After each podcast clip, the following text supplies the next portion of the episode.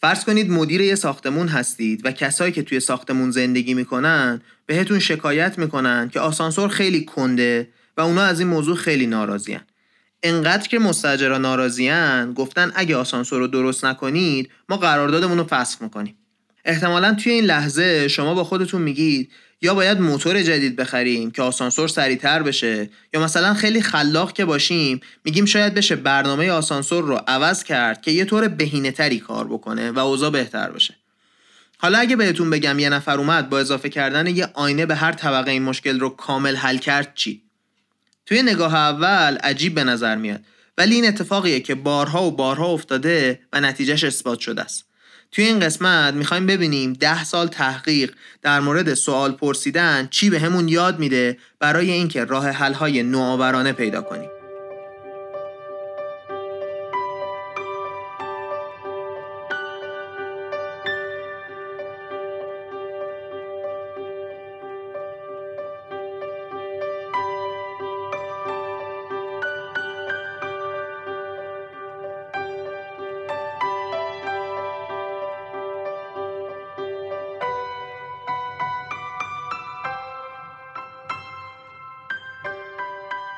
سلام.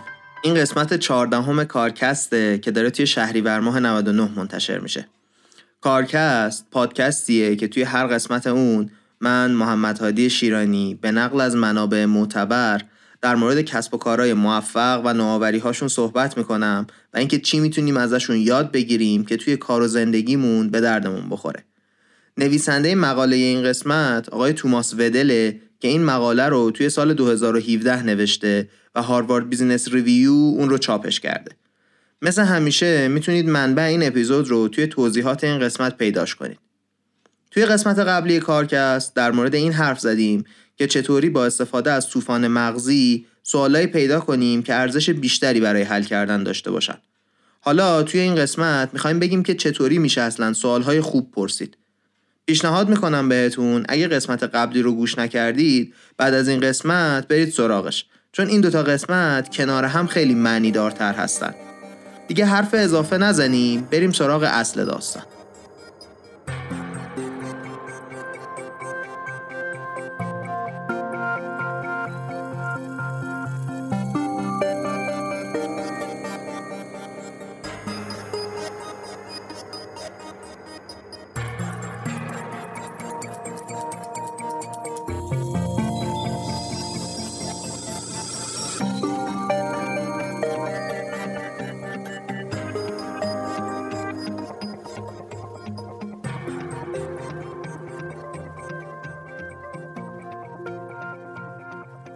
خب اول این اپیزود گفتیم که فرض کنید مدیر یه ساختمون هستید و مستجرا شاکی هستن از اینکه آسانسور کنده. راههایی که به ذهنمون می‌رسه عموما اینه که چطوری آسانسور رو سریعتر کنیم. چرا؟ چون روندی که توی ذهنمون طی کردیم این بوده که آسانسور کنده پس باید یه راهی پیدا کنیم که آسانسور رو سریع کنیم. ولی آیا مشکل اساسی اینه که آسانسور کنده؟ یه جور دیگه هم میشه به این مسئله نگاه کرد. اونم اینه که صبر کردن برای اینکه آسانسور بیاد اعصاب خورد کنه. حالا سوالی که می‌تونه به ذهنمون برسه اینه که چطوری می‌تونیم یه کاری کنیم که صبر کردن برای آسانسور کمتر اعصاب خورد کن باشه. یکی از راه حل ها اینه که سر آدما رو با یه چیزی گرم کنیم و چه چیزی بهتر از اینکه آدما سرشون به خودشون گرم باشه.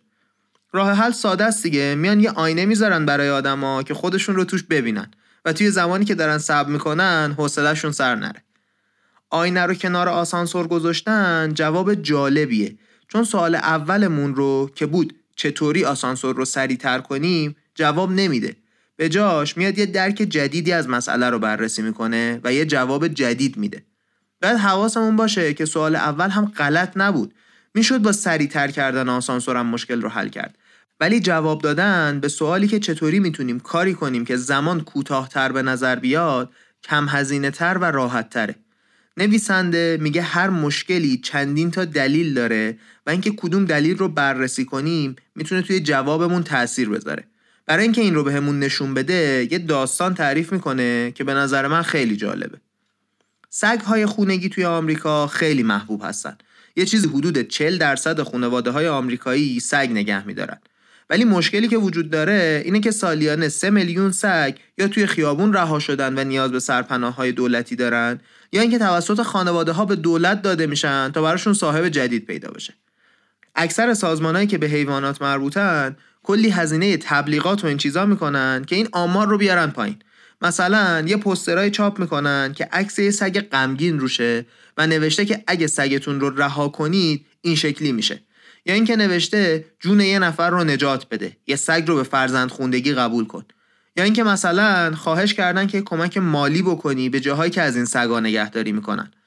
بعد حواسمون هست دیگه این سگها سگای خونگی هستن. توی طبیعت نمیشه ولشون کرد. با تمام مشکلات موجود و کمبودهای مالی این سازمان ها اونا موفق شدن که کاری کنن مردم سالی یک و چهار دهم میلیون سگ رو از پناهگاه ها ببرن خونه هاشون با وجود این بیشتر از یک و میلیون سگ هنوز بی صاحب رها میشن هر سال. و این تازه فقط سگ ها هستن. گربه ها و حیوانات خونگی دیگه توی این حساب و کتابا نیومدن. سال هاست که تنها راه حل برای این مشکل این بوده که آدما بیان و این سگا رو ببرن خونه هاشون ولی حالا یه آقایی به اسم لوری وایز اومده به همون نشون داده که سالهای سال یه راه دیگه هم وجود داشته که به ذهن ما نرسیده بوده. چون می‌شد مشکلمون رو از یه زاویه جدیدم نگاه کنیم که نکرده بودیم. کاری که وایز می‌کنه اینه که میگه جای اینکه تمام انرژی رو بذاریم روی اینکه برای سگها صاحب پیدا کنیم شاید بشه کاری کنیم که صاحب های سگها اصلا نیارنشون رو بدنشون به پناهگاه ها سی درصد سگهایی که میان توی این پناهگاه ها رو صاحبشون مستقیم برمیداره میاره و تحویل پناهگاه میده. سالهای سال این آدم ها رو مردم به عنوان آدمای سنگدل و بی احساسی می‌شناسن که سگی که دوستشون داره رو همینطوری میارن و تحویل پناهگاه میدن. میگن که این آدم ها سگ رو شبیه یه محصول می‌دونن که هر موقع استفادهشون ازش تموم شد می‌تونن بندازنش دور.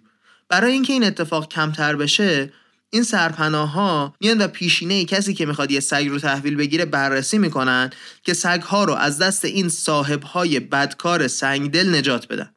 ولی کل این تصور در مورد این آدما غلطه. مسئله اصلی اینه که این آدم ها اکثرا انقدر فقیر هستن دیگه نمی‌تونن از سگشون مراقبت کنن. برای همین میارن و تحویلشون میدن به این سرپناه ها اونا در واقع عاشق سگشون هستن. و حاضرن به خاطر اینکه نمی‌تونن هزینه هاش رو تأمین کنن بدنش به یه جایی که ازش بهتر مراقبت بشه. وقتی در مورد فقر صحبت می‌کنیم شاید تصور درستی نداشته باشیم که این خانواده ها چقدر فقیرن. ما داریم در مورد خانواده های صحبت می‌کنیم که پولشون حتی خیلی وقتها کفاف هزینه غذای خودشون تا آخر ماه رو هم نمیده. یه سری شبا گرسنه میخوابن. مثلا اگه صاحب خونه بگه من پول پیش خونه رو زیاد می‌کنم اگه بخواید سگ توی این خونه نگه دارید یا مثلا یه وقتی که سگ نیاز داره واکسن بزنه این خانواده دیگه نمی‌تونن پولش رو بدن و تصمیم می‌گیرن سگ رو تحویل این پناهگاه ها بدن. کاری که وایز کرد این بود که وقتی هر کسی میومد سگش رو پس بده ازش میپرسیدن دوست دارید هنوز که سگتون رو نگه دارید؟ اگه می‌گفتن آره مسئولین پناهگاه سعی می‌کردن که مشکل این آدما رو حل کنن که بتونن سگشون رو نگه دارن. هزینه متوسط نگه داشتن هر کدوم سگ ها توی پناهگاه 85 دلار بود. ولی وقتی این برنامه شروع شد هزینه کمک کردن به اون سگ هایی که صاحبشون دوست داشتن نگهشون دارن متوسط 60 دلار بود. کاملا معلوم بود از اول که این تر هم به تره و همین که باعث میشه صاحب های سگ ها و سگ هاشون خیلی خوشحالتر باشن. و مهمتر از این 75 درصد خانواده هایی که می‌خواستن سگشون رو تحویل بدن در واقع دوست داشتن که سگشون رو نگه دارن. و خب تقریبا نصف سگایی که باقی میموندن توی پناهگاه با هزینه حتی کمتری از نگه داشتنشون توی پناهگاه موندن پیش خانواده هایی که دوستشون داشتن. فقط و فقط با فراموش کردن این پیشورز ذهنی که این خانواده ها سنگ دلن کلی مشکل حل شد. یه بار دیگه بگیم فقط و فقط با فراموش کردن این پیشفرز ذهنی که این خانواده ها سنگ دلن کلی مشکل حل شد. خیلی درس داره دیگه به نظر من. حالا که شنیدیم تغییر دادن نگاهی که به موضوع داریم می‌تونه انقدر تاثیر بزرگی بذاره بریم سراغ هفت روش که به همون کمک می‌کنن سوالهای جدیدی یا توی پرانتز نوع نگاه جدیدی در مورد هر موضوعی پیدا کنیم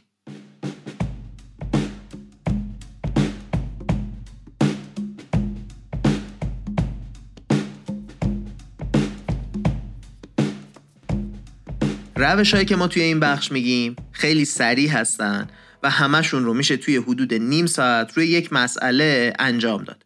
در واقع این هفت روش مدل های رایجی هستند که نویسنده شناسایی کرده و میگه آدما معمولا اگه با این روش ها به مسئله نگاه کنن ممکنه سوالای جدیدی بتونن بسازن. نویسنده میگه من توصیه می‌کنم همه این هفتا روش رو روی سوالتون امتحان کنید ولی می‌دونم که شرایطی ممکنه پیش بیاد که نشه این کار رو کرد. مثلا اینکه شما رئیس جلسه نیستید و نمی‌تونید نیم ساعت از جلسه به دیگران بگید چیکار کنن. یا مثلا یه همکاری توی راهرو اداره میبینتتون و می‌خواد باهاتون مشورت کنه. توی این موقعیت 5 دقیقه نهایتا وقت هست که بهش کمک کنید. شاید فکر کنید پنج دقیقه حتی کافی نیست برای اینکه آدم یه موضوعی رو بفهمه چه برسه به اینکه بخواد کمک هم بکنه ولی تجربه نویسنده میگه توی همین پنج دقیقه ها هم ممکنه اتفاقای خیلی خارق العاده ای بیفته خلاصه که اگه زمانتون محدوده یکی دو تا از این روش ها رو باید خودتون انتخاب کنید و تستشون کنید. نویسنده میگه که اینکه سوالا رو به شکل دیگه بپرسیم مثل چوب جادویی نیست و همه مشکلات ما رو حل نمی‌کنه. ولی تا وقتی سعی نکنیم که این روش ها رو روی هر مسئله تست کنیم نمی‌تونیم بدونیم که سوال بهتری برای جواب دادن وجود داره یا نداره. خب دیگه ببینیم این روش ها چی هستن. اولین کاری که نویسنده بهمون میگه اینه که باید با دیگرانی که دنبال راه حل میگردن یه درک متقابل ایجاد کنیم. از اینکه چرا باید سعی کنیم سوالهای درست بپرسیم.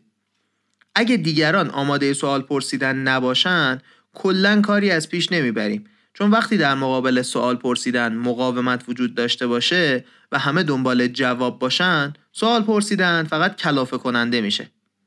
یا مثلا اگه دارید با این مشتری صحبت می‌کنید اون ممکنه حس کنه شما دارید وقت تلف می‌کنید پس اولین کاری که باید انجام بدیم اینه که به کسایی که باهاشون داریم دنبال راه حل میگردیم توضیح بدیم که چرا لازمه این سوالها رو بپرسیم. نویسنده میگه دو تا راه برای این کار پیشنهاد می‌کنم. یکی این که قبل از جلسه این مقاله رو بدید بخونن. شما می‌تونید الان دیگه پادکست رو هم بدید که گوش کنن. ما هم خوشحال میشیم. یا اینکه داستان آسانسور رو براشون توی سی ثانیه تعریف کنید. همون که آسانسور کند بود و آینه و اون داستانا دیگه.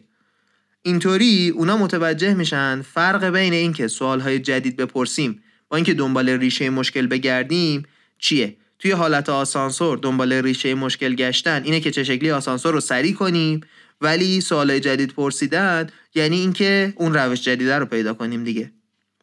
دومین کار اینه که میگه کسایی که مستقیم توی موضوع درگیر نیستن رو هم بیارید توی بحث. توی اپیزود قبلی هم در مورد یه چیزی شبیه به این صحبت کردیم ولی این پیشنهاد یه کمی فرق داره. یه خاطره میگه اینجا نویسنده که به نظرم ارزش تعریف کردن رو داره. میگه توی یه شرکت کوچیک اروپایی بودم که مدیرهاش می‌گفتن شرکتشون توی نوآوری مشکل داره. بعد رفته بودن یه کلاسی یه متد جدید نوآوری هم یاد گرفته بودن و با خودشون فکر می‌کردن دیگه این متد رو که پیاده کنیم مشکل نوآوری شرکت حل میشه. و داشتن در مورد این صحبت می‌کردن که چطوری این متد رو توی شرکت پیاده کنیم. نویسنده میگه مدیر شرکت حس کرد که لازمه یه کسی از بیرون هم در مورد این موضوع نظر بده. همین شد که به دستیارش گفت اونم نظرش رو توضیح بده. دستیارش گفت ببینید من دوازده ساله توی این شرکتم. توی این دوازده سال سه تا متد نوآوری مختلف رو دیدم که توی این شرکت پیاده شدن و هیچ کدوم هیچ تأثیری نداشتن. به نظر من کارمندا از چهار تا لغت قلمبه سلمبه جدید خوششون نمیاد. این حرف باعث شد که کسایی که توی جلسه بودن متوجه بشن که انقدر که این متد نوآوری رو دوست داشتن انگار که داشتن برای دکمه که پیدا کرده بودن دنبال کت میگشتن. اونا اصلا نفهمیده بودن مشکل اصلی چیه. خیلی زود متوجه شدن که اصلا نگاهشون از اول غلط بوده و کارمندهاشون اصلا بلدن چطوری نوآوری کنن. مشکلشون اینه که انگیزه برای نوآوری ندارن. دلیلش همینه که اونا خیلی حس نمی‌کنن یه بخش مهمی از شرکتن و ترجیح میدن همین کار روزانهشون رو انجام بدن برن خونه. نتیجه این درک این شد که مدیرهای شرکت جای یه روش جدید نوآوری رفتن دنبال اینکه به کارمندها توی شرکت آزادی بیشتری بدن. و بهشون اجازه بدن خودشون تصمیم بگیرن چی کار کنن. ساعت های رفت و آمد رو آزاد کردن که هر موقع دوست دارن برن و بیان و موقع تصمیم گیری هم سعی می‌کردن نظر کارمندا رو بپرسن و اونو تاثیر بدن. توی 18 ماه هم کسایی که از کارشون استعفا می‌دادن خیلی تعدادشون کم شد هم اینکه رضایت شغلی کارمندا توی نظرسنجی ها کلی بالا رفت. این تاثیر انقدر زیاد بود که چهار سال بعد شرکتشون شد بهترین شرکت برای کار کردن توی کشورشون بر اساس آمارهایی که منتشر شده بود. این مثال قشنگ به همون نشون میده که اگه یه نفر از بیرون تیممون رو بیاریم و نظرش رو بپرسیم ممکنه که خیلی اتفاق مهمی بیفته و ابعادی از ماجرا رو ببینیم که تا اون روز ندیده بودیم. حالا چیزی که مهمه بدونیم اینه که این آدم باید چه خصوصیاتی داشته باشه که بتونه بهتر کمکمون کنه. چیزی که تحقیق های زیادی نشون دادن اینه که بهترین ورودی برای این نگاه جدید از کسیه که در مورد موضوع اطلاع داره ولی مستقیم درگیر موضوع نبوده.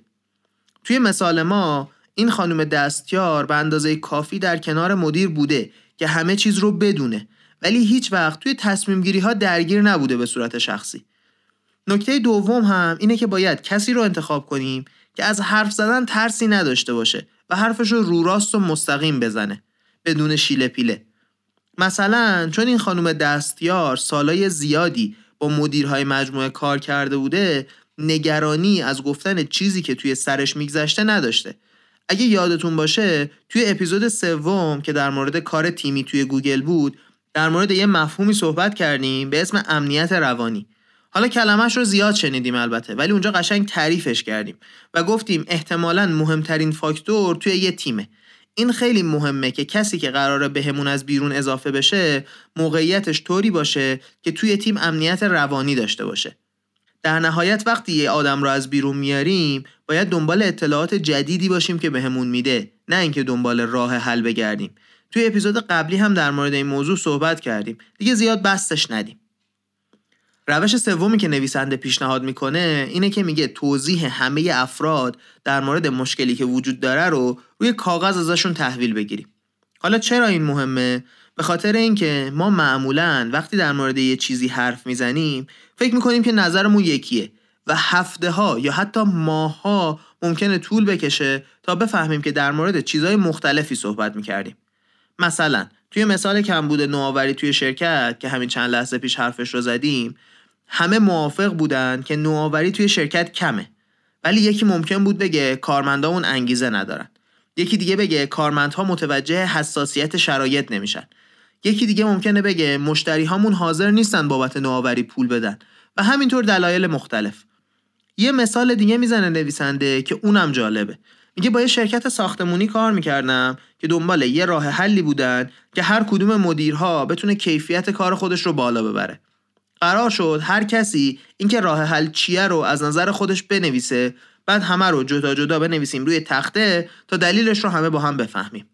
خلاصه که وقتی همه رو نوشتن روی تخته متوجه شدن که ای بابا همه از زمیر جمع استفاده کردن. مثلا گفتن ما بهتر فلان کار رو بکنیم. تیم من بهتر بهمان کار رو بکنه. فقط یه نفر نوشته من لازمه که فلان تغییر رو بکنم. اینجاست که همه متوجه میشن مشکل کجاست. مدیرها باید به صورت شخصی مسئولیت بیشتری قبول می‌کردن و گردن دیگران نمینداختن مشکلات رو. این چیزیه که باعث میشه مدیرهای بهتری بشن. نویسنده میگه بهتر این نظرها رو اصلا از قبل جمع کنید به هر کسی بگید در حد سه چهار خط بنویسه نظرش در مورد موضوع. بعد اینو بفرسته براتون.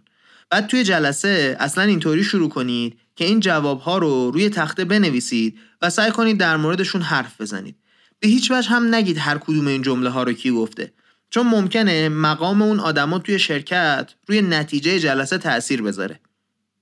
نویسنده میگه ما فکر می‌کنیم خوب می‌تونیم حدس بزنیم که دیگران چی فکر می‌کنن. ولی تحقیقات جدید نشون داده مدیرها اکثرا اشتباه متوجه میشن که بقیه چی می‌خوان. مگر اینکه ازشون بپرسن. تا اینجا از مقاله یاد گرفتیم که سه تا کار بکنیم. یکی اینکه شرایط رو آماده کنیم برای اینکه سوال پرسیده بشه و به همه اهمیت موضوع رو توضیح بدیم. بعدش گفتیم یه آدمی رو از بیرون بیاریم که تا حدی در مورد موضوع مطلعه ولی توی تصمیم گیری های قبلی نبوده. چیز سومی هم که گفتیم این بود که از همه بخوایم نظرشون در مورد موضوعی که دربارش بحث می‌کنیم رو روی کاغذ بنویسن و در مورد این نقطه نظرهای مختلف حرف بزنیم. ممکنه تصورمون این باشه که این نظرها رو می‌دونیم ولی این تصور غلطیه. حالا باید بریم سراغ چهار روش بعدی.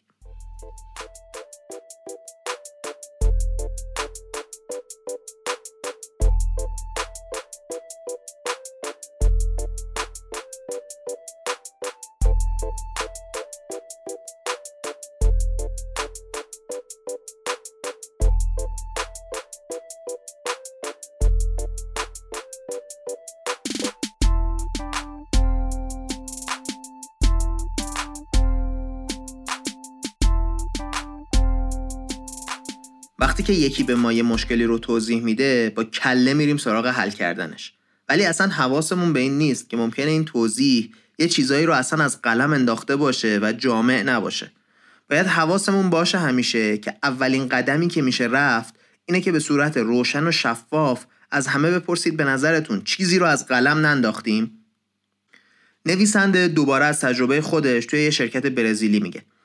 یه مدیر عامل به یه تیمی از مدیرها گفته بود که یه راه حلی پیشنهاد بدن که کسایی که توی بازار سهام فعال هستن حس بهتری نسبت به شرکتشون داشته باشن.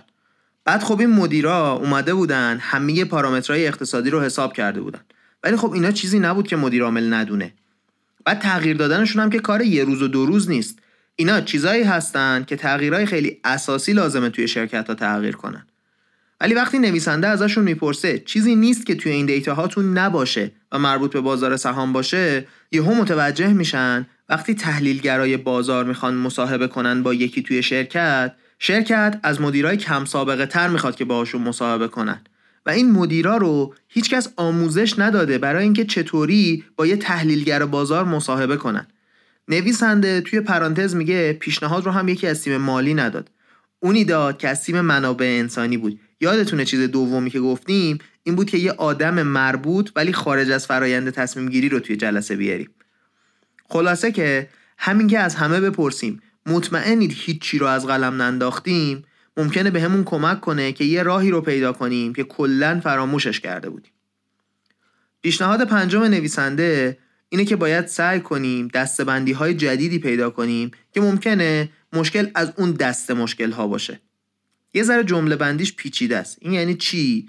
یعنی مثلا مشکلمون شناخته یا مثلا انتظار آدما باعث مشکل شده یا اینکه اصلا مسیر درستی رو نمیریم. چیزایی از این شکل و جنس. بعد که متوجه شدیم الان فکر می‌کنیم مشکل از چه نوع مشکل هاییه باید سعی کنیم که نوعهای دیگر رو هم پیدا کنیم. مثلا توی اون مثال پناهگاه سگ ها مردم فکر می‌کردن مشکل از جنس بیمسئولیتی باشه ولی مشکل از جنس فقر بود. کمبود مالی. این چیزی بود که باعث می‌شد سگا بیان توی پناهگاه. یه مثال قشنگ می‌زنه نویسنده. واقعا دلم نیومد تعریفش نکنم. میگه یه شرکتی داشته یه برنامه میساخته که روی تلویزیونای هوشمند نصب می‌شده و بچه ها باهاش کارتون می‌دیدن. بعد این برنامه خیلی نصب می‌شده ولی توی فرایند فعالسازی که یه کمی پیچیده بوده گیر می‌کرده و نصب ها به انتها نمی‌رسیده. تیم طراحی که فکر می‌کرد مشکل از سخت بودن کار با نرم افزاره کلی تست و کار مختلف انجام دادن تهش هم هیچ نتیجه ای نداشت. راه حل اونجا پیدا شد که مدیر تیم فهمید که چون این تیمی که داره خیلی متخصصه توی مسائل مربوط به راحتی استفاده از نرم افزار مسئله رو با یه نگاه خیلی خاص داره می‌بینه. این آدما تمام این که بچه ها چطوری کار می‌کنن با نرم افزار رو متوجه شده بودن. ولی اصلا حواسشون نبود که بچه چه حسی داره. برای یه بچه ده ساله چیزی که رمز می‌خواد نشونه جاییه که نباید بره. این میشه که بچه ها استرس می‌گیرن و اصلا بیخیال نصب میشن. کاری که کردن این بوده که یه ویدیوی کوچیک درست کردن برای اون بخش و توش به بچه ها توضیح دادن که هیچ اشکالی نداره اگه از پدر و مادرشون خواهش کنن براشون رمز دستگاه رو بزنه. همین کار ساده باعث شد نرخ نصب کامل نرم افزارشون ده برابر بشه. توی متنهای علمی به فکر کردن در مورد فکر کردن میگن ابردرک metacognition. همین که به آدم ها بگیم که در مورد روند فکر کردنشون فکر کنن کمکشون می‌کنه که بتونن روش های نگاه کردن جدید به مسئله پیدا کنن. حتی اگه ما هیچ پیشنهادی برای کمک بهشون نداشته باشیم. می‌تونیم این کار رو با نوشتن نظر قبل از جلسه که همون مورد سومی بود که در موردش حرف زدیم ترکیب بکنیم و توی زمانی که داریم به نظر آدم ها روی تخت فکر می‌کنیم دنبال اینم بگردیم که مشکل از چه جنسی می‌تونه باشه که بهش فکر نکردیم. نویسنده میگه یه مشکل ساده توی آدما وجود داره که باید حواسمون بهش باشه. تو به یه پسر بچه چکش بده اون هر چیزی رو که می‌بینه فکر می‌کنه با چکش باید بکوبه روش.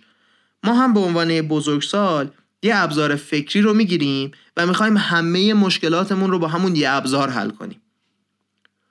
راه شیشمی که نویسنده میگه چیز جالب و راحتیه. میگه باید بگردیم دنبال شرایطی که توش مشکلی که داریم پیش نمیاد. و از خودمون بپرسیم چی میشه که این مشکل پیش نمیاد؟ چه چیزی متفاوته؟ دیگه زیاد نریم توی بحر این موضوع. چون تا حد خوبی در موردش توی اپیزود 5 که در مورد فیدبک دادن بود صحبت کردیم. دیگه الان بازش نکنیم دوباره. گفتیم اونجا که میشه کلی چیز یاد گرفت از شرایطی که اوضاع توش خوب پیش میره. به نظر من اون اپیزود اپیزود جالبی بود. اگه حوصله کردید برید گوشش کنید. به نظرم پشیمون نمیشید. پیشنهاد آخر اینه که از خودمون بپرسیم هدفمون چی از حل کردن مشکل؟ یه مثال معروف می‌زنه نویسنده. میگه دو تا آدم داشتن سر باز کردن یا نکردن پنجره دعوا می‌کردن. یکی هوای تازه می‌خواسته اون یکی می‌خواسته کاغذاشو باد نبره. وقتی بالاخره مشکل رو حل می‌کنن که یه نفر سومی میاد از هر دوشون می‌پرسه خب اصلا برای چی میگی پنجره رو باز کنیم یا نکنیم؟ نهایتا میره پنجره راهرو رو باز می‌کنه میگه بیایید مشکلتون حل شد. یا مثلا دوباره مثال پناهگاه سگها. هدف رو از این که بتونیم خانواده های بیشتری رو قانع کنیم که بیان سگ از پناهگاه ببرن تغییر میده به اینکه بیایم خانواده هایی که سگهاشون رو می‌خوان به پناهگاه بدن راضی کنیم که این کار رو نکنن. یا مثلا توی مثال نوآوری توی اون شرکتی که دنبال پیاده کردن یه متد جدید نوآوری بود. تغییر کردن هدف این بود که به جای اینکه چجوری به کارمندان نوآوری یاد بدیم رفتن دنبال اینکه چطوری کارمندها رو مشتاقتر کنن به کار کردن توی شرکت. یه مثال آخر هم بزنیم توی این قسمت و بریم سراغ جمعبندی. نویسنده میگه توی ارتش آمریکا وقتی که می‌رفتن توی جنگ هدف این بوده که توی جنگ پیروز بشن.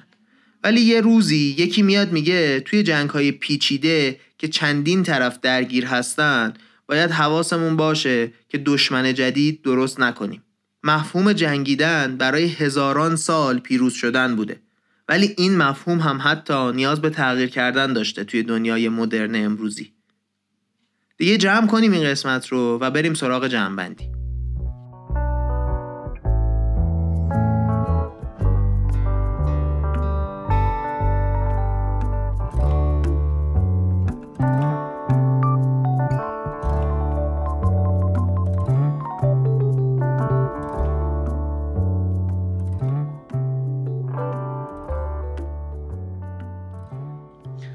موقعی که داشتیم این اپیزود رو می نوشتیم فکر نمی کردیم که یه مجموعه ای درست بشه مثل پرونده در مورد سوال پرسیدن. ولی در نهایت تصمیم گرفتیم اپیزود بعدی رو هم در مورد سوال پرسیدن کار بکنیم. توی اپیزود بعدی می‌خوایم در مورد این حرف بزنیم که چطوری سوال بپرسیم و چطوری توی مکالمه سوال پرسیدنمون کمکمون می‌کنه که مکالمه بهتر و موفقتری داشته باشیم. اگه خوشتون اومده از پرونده سوال به نظرم اپیزود بعدی هم چیزای جالبی داره برای ارائه کردن. حالا بریم این اپیزود رو یه خلاصه بکنیم. توی این قسمت در مورد هفت روش حرف زدیم که می‌تونه کمکمون کنه قبل از حل یه مسئله دوباره دقیق تر به مسئله نگاه کنیم و ابعادی از مسئله رو که از اول کار ندیدیم ببینیم. حرف اول این بود که باید ذهن بقیه رو آماده کنیم برای اینکه لازمه دوباره به مسئله فکر کنیم قبل از حل کردنش. بعدش گفتیم خوبه که کسی رو از بیرون تیم بیاریم که به موضوع آگاهه ولی توی تصمیم گیری های قبلی نبوده. روش سوم این بود که از همه بخوایم دلیلی که این مشکل رو داریم روی کاغذ بنویسن و به همون بدن تا در موردشون گروهی صحبت کنیم. ایده چهارم این بود که قبل از شروع کردن به حل مسئله خیلی روشن و شفاف از خودمون بپرسیم چیزی رو از قلم ننداختیم. پیشنهاد پنجم این بود که سعی کنیم ببینیم مشکل رو از چه دسته بندی از مشکل ها می‌دونیم و مشکل می‌تونه توی کدوم دسته دیگه باشه راه شیشم اینه که بفهمیم چه موقعهایی مشکل پیش نمیاد و چرا اون موقع ها مشکل نداریم. در نهایت باید از همه بپرسیم هدفشون از حل کردن مسئله چیه و چه نتیجه می‌خوایم به دست بیاریم.